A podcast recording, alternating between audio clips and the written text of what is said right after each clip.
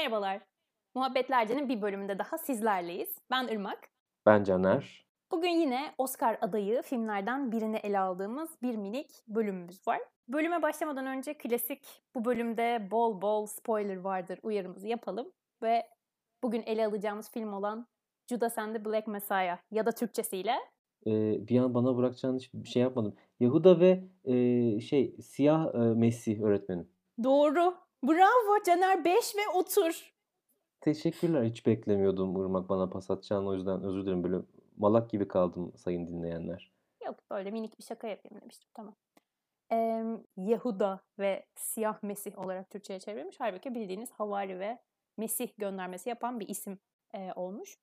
Bilmeyenler için kısaca açalım istersen şeydir bu hani 13. havari satar e, İsa'yı muhabbeti vardır ya hani yerini söyler sonra İsa çarmıha gerilir. İşte o satan kişi bu Judas denilen karakter. Tarihte yani din tarihinde geçer. Hikayemizi de zaten sen özetleyeceksin. Çok paslaştığı için bu satma olayıyla. Tabii tabii. Direkt hatta bu kadar Evet. hainlik olurdu yahu dedirten bir noktada. Ee, hikayemiz aslında 68 Chicago'da geçiyor ki Chicago Yedilisinin yargılanması filmiyle benzer bir dönem. Benzer değil aynı dönem. 1966'da Bob Seale ve Hugh Newton tarafından kurulan Black Panther Parti'nin üyelerinden biri olan Fred Hampton'ın aslında hayatını görüyoruz. Fred Hampton siyahilere özgürlük ya da siyahilerin öz savunmalarını savunan bir karakter. Ee, Biraz da sertçe de savunuyor ya aslında. evet ama hani o dönemin sertliğiydi. Yani şunu diyebiliriz. Radikalizm bir radikalizm doğuruyor sanki. Ha evet öyle bir noktaya da gidiyor bir yerden sonra. Ama yani bir yer Ya neyse çünkü buna geleceğim. evet. Yani ırkçı bir Amerika sonuçta. Orada yani doğal olarak o siyahların artık yeter dediği bir dünya. Filmde ama tabii ki biz bu Fred, Fred Hampton'ı daha sonra görüyoruz. Çünkü asıl gördüğümüz ve filmin başlangıcından sonuna kadar izlediğimiz karakter e, William O'Neill karakteri. Bu da minik bir araba hırsızlığıyla aslında FBI'ın gözetimine giren bir karakter ve FBI kendisini hapis cezasından kurtarmak için ajan olma teklifinde bulunuyor. Ve bu siyahi karakterimiz de henüz gençliğinin verdiği etkiyle beyaz FBI ajanlarına güvenerek bu yola giriyor ve Fred, Hampton, Fred Hampton'ın yanına süzülüyor. Bütün e, Black Panther ekibinin gizli bilgilerini FBI'ye aktarıyor. Böylece arada bir bağ kuruyor. Ama bir süre sonra tabii ki kendi düşüncelerinin de e, Black Panther grubunun düşüncelerine yakın olduğunu fark ediyor. Bocalamaya başlıyor, çıkmaya çalışıyor, çıkamıyor. Zaten hayatıyla tehdit ediliyor o arada FBI ajanları tarafından. Ve sonra e, Fred Hampton'ın ipini çeken bir yola gidiyor. Ve tüm bu süreçte aslında kısmen pişmanlığını, arada hatta belgesel evet. parçalarıyla da bunu destekleyen noktaları vardı filmin. Evet ya gerçekte çekiyor. Onu tam ben de onu söyleyecektim. Yani gerçek hayatta aslında yani bilinen bir hikaye bu Amerika'da. E, ve William O'Neill üzerine de bayağı gidilmiş yani zamanında hani ihanet etti şey yaptı falan filan diye işte röportajlar yapılmış ki William O'Neill'ın ölümü de çok soru işaretidir. 40 yaşında galiba ölüyor Evet, yanlış 40. bilmiyorsam. Kendini arabaların arasına yola atıyor ve ölüyor. İntihar deniyor hatta Hı pişmandı hı. şeyde intihar deniyor ama eşi mesela kaza diyor falan böyle Evet. garip bir şey var yani orada da farklı bir durum var. Ki daha önce de intiharı denediği söyleniyor. O yüzden herkes biraz daha intihara yakın gibi.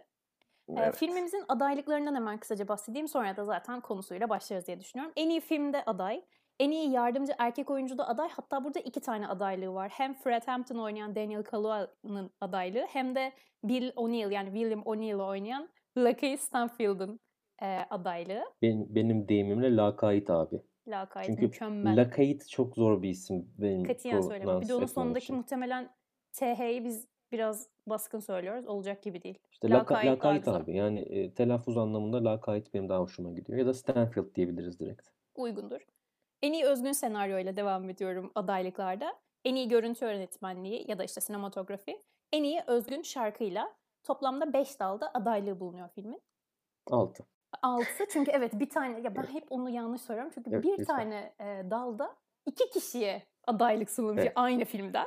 Peki filmle ilgili sevdiklerimiz, sevmediklerimiz Caner. E, Valla açıkçası şimdi şöyle ben e, e, kronolojik olarak bakarsak ilk önce Chicago 7'ı izledim. The Trial of Chicago 7'ı.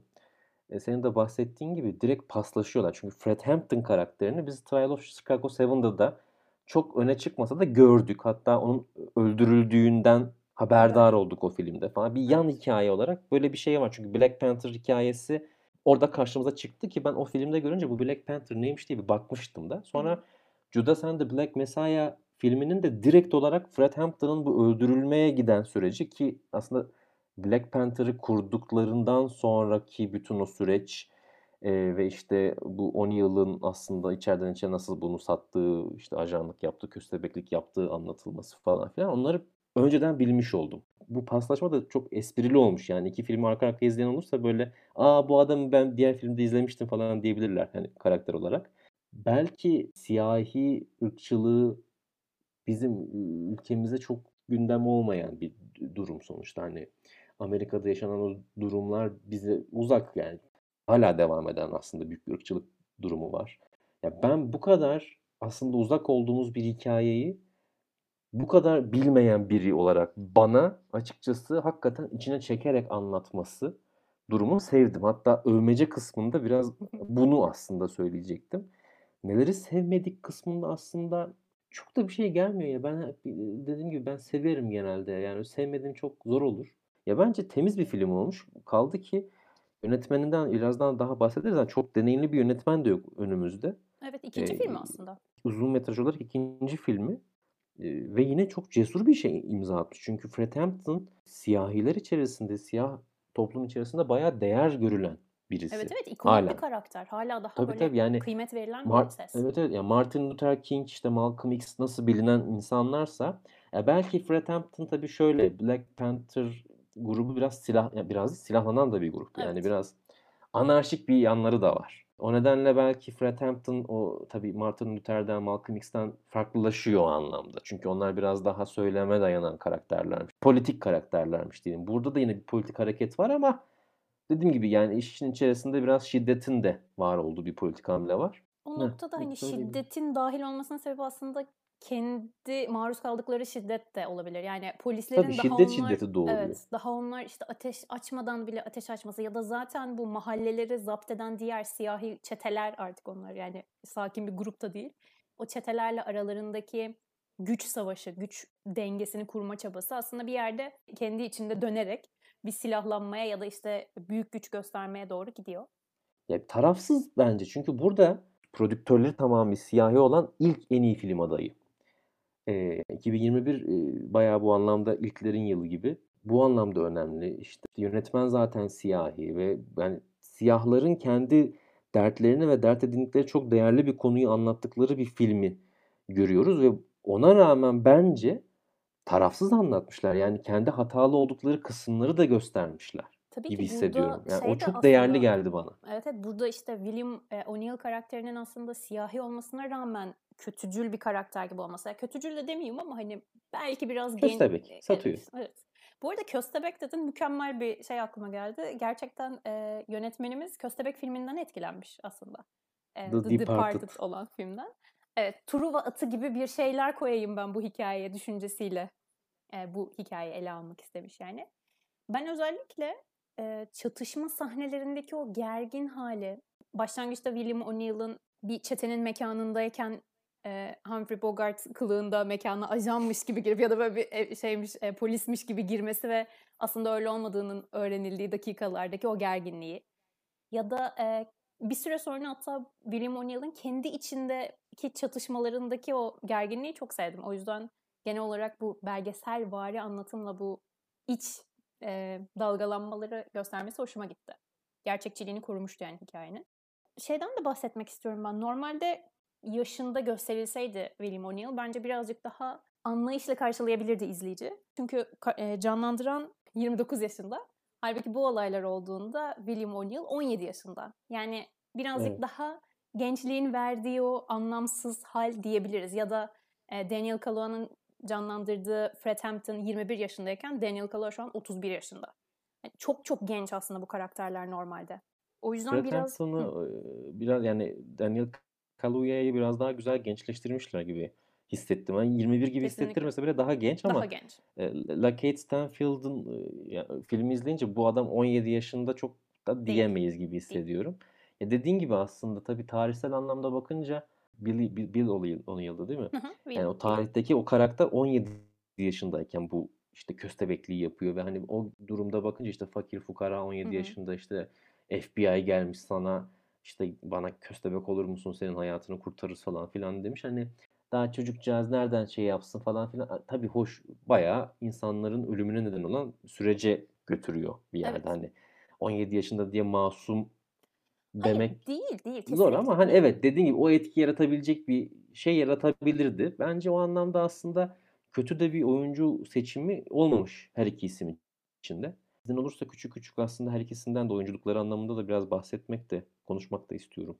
Ben Ama bunu araya tabii istediğini öncesinde evet sokabilirsin. evet şu ajan e, kısmı ve William e, kısmına gelince hani biraz önce senin bahsettiğin konuyla da paraleldi aslında bu kendi sistemleri içine ya da kendi hikayelerinin içine e, köstebek sokmaları. Bunun benzerini Black Klansman'da tam tersine görüyoruz aslında. Orada da Ku Klux Klan'ın içine bir beyaz sokuluyor. Burada da yine e, Black Panther'da siyahi bir grubun içine bir siyah köstebek sokuluyor. O hikayelerin bu noktadaki benzerliği hoşuma gitmişti benim. Ama şu an her türlü Burada Black Klansman'ı e, o da geçtiğimiz yıllarda çekilmiş bir filmdi. O da adaylıkları olmuştu Oscar'la ilgili. Benim de sevdiğim bir filmdir açıkçası. Tatlı bir film gelir bana. E, Evet. tatlı derken anlattığı hikaye çok tatlı değil arkadaşlar ama Kesinlikle değil yani hani Ku Klux e, Klan diyorum daha film ne diyeyim yani. evet film filmi güzel bir film yani o manada Denzel Washington tatlı oğlu oynuyor. Öncelikle onu söyleyeyim. Tenet'ten önce Ee, orada izleyin. bu arada o da mı gerçek bir hikayeydi? Emin değilim bundan.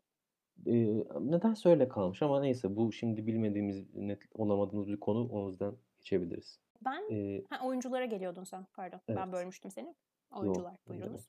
Yani genel olarak kadro herkes bence gayet güzel oynuyor. Hatta ben şeyleri de çok sevdim. Farklı gruplar vardı ya filmde hani işte işte Black e, Panther'lar, Hı hı. işte bir başka grup daha Hı. vardı yine siyahilerin olduğu. Farklı E, bir çeteler beyazların olduğu hatta milliyetçi gençler falan böyle enteresan hatta daha şey yani siyahlara da karşı gelirlermiş gibi olan ama iktidarın yarattığı o şiddete karşı birleşiyorlar ve ben orada mesela şeyi çok sevdim o ince çizgileri yani o yan rollerdeki insanlar bile hani o karakterde olduğunu işte o milliyetçi karakter o, o, o tipte o karakterde olduğunu hissettiriyor oyunculuğuyla. İşte siyahiler arasındaki o ayrışımdaki karakterler kendi dünyalarındaki liderliklerini falan çok güzel hissettiriyor ama hani o birliktelik, o örgütlenme şeyi falan filan onların içerisinde de çok hoş bir şekilde kotarmışlar. ya. O yan roller de çok güçlü ama e, tabii ki de filmi iki karakter götürüyor. Yani e, Lakayet abimiz. Stanfield abimiz ve Daniel Kaluuya ki e, şöyle ikisi de supporting rolle ben bu konuyu açmak istiyorum diye Lütfen lütfen tabii ki. başında da bu çekimden kayıttan önce söyledim. İki, iki tane supporting rol adayı. E, fakat bana göre yani ne Daniel Kaluuya ne La- Lakayt abimiz supporting falan değiller. Kim kimi support ediyor? İkisi de canavar gibi lead şekilde oynuyorlar bu gözle bakınca. Ben zaten bu lead supporting diye ayrılmasına da karşıyım. Fakat bu maalesef işin biraz teknik oylama kısmına denk geliyor. Efendim Oscar'larda her dal adaylık gösterilirken o dalın mesleki grubu tarafından oylanıyor. Yani oyuncuları Serbest bırakılıyor aslında. Yani oyuncular oynuyor. Ha evet mesela oyuncular oy, oyluyor. Yani oyunculara diyorlar ki abi bu yıl işte bu kadar film vizyona girdi. Buradan kimleri aday göstermek istersiniz diye serbest bırakılıyor ve bu insanlar da ay benim lead actor'ım en iyi adaylarım bunlar, supporting'lerim de bunlar diyor.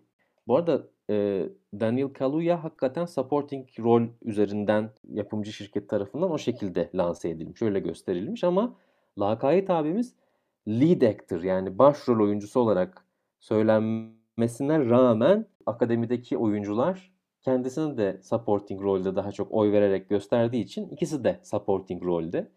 İşte demokrasi. Yani keşke böyle cilveleri. olmasaydı dedirtti. Çünkü hikaye aslında William O'Neill'ın hikayesi gibi işte o belgesel parçaları da bunu destekler nitelikteyken ve biz aslında onun açısıyla hikayeyi görürken bari onu en iyi erkek oyuncu dalında Ya görseydik çünkü şey komik oluyor. Filmi izlesen hani bu bu sistemi bilmesen oylama sisteminin bu cilvesini hani hangi kafayla yaptılar dersin. E yine de bu arada ikisi de hak ederek aday olmuş insanlar. Hani lead olsun, supporting olsun gerçekten iyi. Ama ben bu arada Daniel Kaluuya'nın da supporting olmadığını düşünüyorum. Kendi görüşüm açısından ama saygı diyorum ve, ve süpürüyor bu arada. Şu ana kadar aday olduğu bütün e, ödüllerde aldı çatırcı da çok da hak ediyor. Kesinlikle. Bunu da ayrıca söylememiz lazım. Bir parantez daha açayım Daniel abimize. E, genç de bir oyuncu aslında abimiz derken herhalde 31 yaşında işte. falan yani yakın ya evet yani Çok bizlerle. genç bir oyuncu. Çok genç.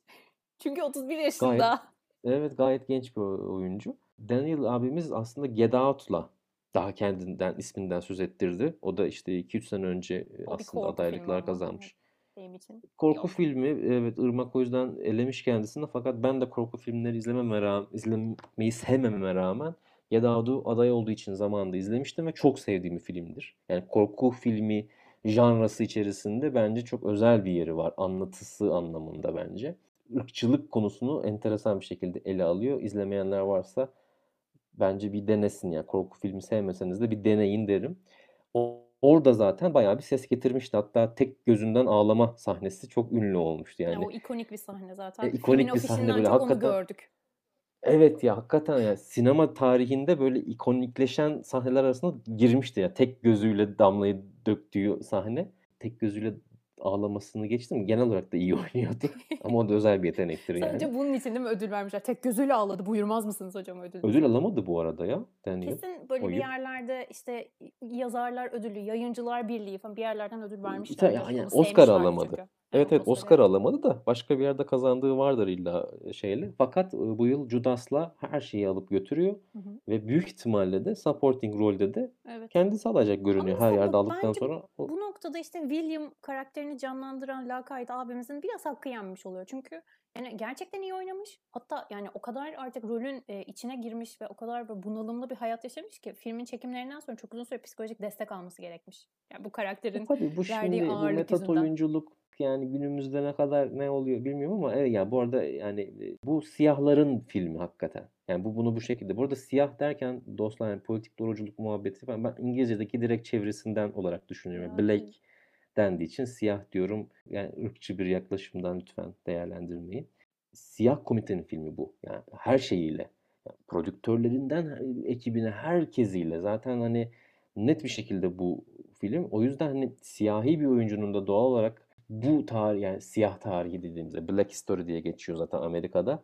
E bu American Black History'da bir de e, çekimlerde en ağır geçen günlerden birinin e, şey olduğunu söylüyorlar. Bu Fred Hampton e, William O'Neill tarafından zehirleniyor bir ufak. Aslında zehirlenme gibi derken uyutuluyor. Uyutuluyor evet acı çekmesine. Çünkü o gece artık e, ölüm hükmü verildiği için William O'Neill da bunu bildiği için minik bir zehir veriyor. O sahneyi arada... aslında zehirlenme Hı. günüyle aynı tarihte çekmişler. O yüzden bütün set karalar bağlamış o gün ve özellikle Daniel Kalu eğer ki o gün çekmeseydik başka bir gün çekseydik kesinlikle performansım çok daha başka olurdu. Çünkü tam olarak o günün o hissi, o ağırlığıyla çektik diye bir açıklamada bulunmuş. Çok duygusal olarak bence bütün ekibin hissederek içinde olduğunu çok ben de hissettim. Yani ben bu arada parantez açayım o sahneden bahsettim. Orada Lakayet abimizin oyunculuğu da çok hoşuma gitti. Yani o o akşamki yani çok, zehir çok şey e, ilacı vermeden o hani o gece basacak polisler ve e, Fred Hampton'ı öldürecekleri bilerek orada bulunduğu an işte hani adama içkiyi uzattığı an elinin titremesi, titremesi. hali, tavrı ya o kadar mesela orada genç bir adam var. Tecrübesiz bir adam var karşımızda. Orada hakikaten çok böyle canı sıkkın birisi varı çok güçlü bir şekilde veriyor bence. Kesinlikle bence de. Bu arada filmde sürekli siyahilerden bahsediyoruz ama çok da e, iyi olduğunu düşündüğüm bir FBI ajanımız var. Roy Mitchell. E, Mitchell aslında Oyunculuk anlamında Jesse Plemons'ın evet. oyunu. Evet, evet. Kendisi iyi değil tabii ki. Jesse Plemons'ın evet. oyunu da Jesse Plemons da e, Black Mirror dizisinden de belki hatırlarsınız. Böyle genelde filmlerde gördüğümüz ama aa bu o muydu dediğimiz bir insan. Ee, ben onun İyi bir şeyini ya. ya. Evet evet ben onun şey hissini sevdim bu arada. William O'Neill'ın üzerinde kurduğu baskıyı filmin ilerleyen dakikalarında kendi üstlerinin de ona kurduğunu görüyoruz. Ben o hissi çok sevdim. Yani ara, yani gücü olanın diğerini ezmesi halini böyle merdiven merdiven anlatmıştı. Hani o da çıkamıyordu artık işin içinden ve William'ın da çıkış noktası yoktu. Hani artık bir, bir yerden sonra o işi yapmak zorunda kaldılar. O yüzden bu hissi vermesi açısından bence e, FBI ajanı da iyi bir kilit bir roldeydi. Yine bütün kadronun tertemiz oynadığı bir filmle karşılaştığımız için çok mutlu oldum. Peki biraz kısa da olsa bir Shaka King'den bahsetmek ister miyiz? Shaka King ya, bu arada yazarları arasında hem yönetmen evet. hem e, filmin yazarları arasında. Yani ben bu filmden sonra kendisinden e, yeni ve güzel filmler geleceğine dair bir umut içerisindeyim. Yani ilk filmini izlemedim yani, ama bu film bence sinema dünyasında bir heves oluşturmuş olabilir. Ya şöyle diyeyim, Neil Weeds'i ben de izlemedim. 2013'te çektiği tek uzun metrajıydı. Bu ikinci uzun metrajı. Onun dışında kısa filmleri ve daha çok da e, televizyon dizileri var. E, Newlyweds ile ilgili ama bir şeylere bakmıştım. Yani çok da sevilmeyen hakikaten böyle eleştirilmiş. Birkaç böyle enteresan e, küçük festivallerde ödül kazanmış bir film ama hani öyle çok ses getirecek bir iş değil. Yani baktığında böyle bir işi çıkartabilecek biri değilmiş gibi geliyor. Fakat bence gayet sağlam bir iş çıkartmış. Yani Şaka Yıldızın abimiz. parlasın Şaka King diyelim. O zaman övmece bölümümüze geçebiliriz bence. Aslında sen e, genç bir film olmasıyla ilgili minik anekdotun vardı. Aa Onunla belki doğru. yer vermek isteyebilirsin. Biraz aslında Ee, övgüye de e, pas veren bir nokta çünkü. Şöyle doğru diyorsun. Efendim bu bu yılki adaylar içerisindeki aslında en az bilinen film diyebiliriz Judas and the Black Messiah'ya. Nedeni de şu. 1 Şubat 2021'de premier yapmış ve yanlış bilmiyorsam 12 Şubat'ta da Amerika'da vizyona girmiş bir filmden bahsediyoruz. Yani baya baya genç ve hatta e, eğer bu Covid belası olmasaydı ve klasik Şubat ayı, Mart başı falan gibi yapılır Oscar'lar. O dönemde yapılsaydı büyük ihtimalle bu yılki adaylar arasında bilmeyecektik. Bir sonraki yıla kalacaktı ve çıktığı dönem itibariyle de bir sonraki yılda da böyle artık unutulmuş filmler arasında olacaktı. E, şanslıdır belki de yani bayağı pandeminin şanslı gelen filmlerinden olmuş olabilir. Kesinlikle. E, çünkü Nisan'ın ertelenmesiyle beraber aday olabildi. E, en genç aday o nedenle en iyi filmler arasında. E, bu nedenle de aslında topu topu şu ana kadar 52 adaylığı var. Yine az, yine az. Çok fazla değil yine diğer filmlerle karşılaştırınca. Bunun tamamı nedeni dediğim gibi çok genç bir film olması. E, bu gençliğe rağmen ses getirmesi bence övülecek bir noktadır. Bence de kesinlikle. Ben bu Övgüyü arada vuruyorum böyle. ben bu arada filmin içindeki caz melodilerine de bir övgü e, göndermek istiyorum. E, filmin sevdiğim yanları arasında sonundaki şarkı diye böyle kocaman harflerle yazmışım. Sonundaki şarkı dediğimde zaten en iyi özgü orijinal şarkıdan e, Oscar adayı olan Fight For You şarkısı. Bence çok başarılı. E, o yüzden daha önceki bölümlerde söylemiştim sanıyorum benim favori adayım var bu konuda diye. Bu konudaki favori adayım budur ve övgüyü caz melodileriyle film boyunca hak ediyor bence. Peki mesela şimdi biz bu kadar övdük, beğendik dedik. Sence sürpriz yapar mı yeni filmde? Hiç zannetmiyorum. Yani Nomadland'e verirler Evet. diyorsun. Evet. Ama böyle hani bu kadar siyahların e, ezildiği bir yıldan sonra üstüne böyle hoş Moonlight'ta yaptılar. O Yani hakkı evet verdiler galiba yaptılar yani. Moonlight'ta. biraz geçti. Moonlight'ta o yapıldı. Evet bu hakkı şey yapıldı belki de. Bence biraz daha işte bu e, kadın yalnızlık, tekil olma teması üzerinden e, Nomadland daha şey önde görüyorum ben. Nomadland'ı ben de biraz daha sevdiğim gibi ama bu- burada da ben dediğim gibi bir, bir göz atın muhakkak sevdiğim bir filmdi. O zaman e, Judas and the Black Messiah'ın da sonuna geldik ve diğer filmlerde görüşmek üzere diyoruz. Görüşürüz efendim.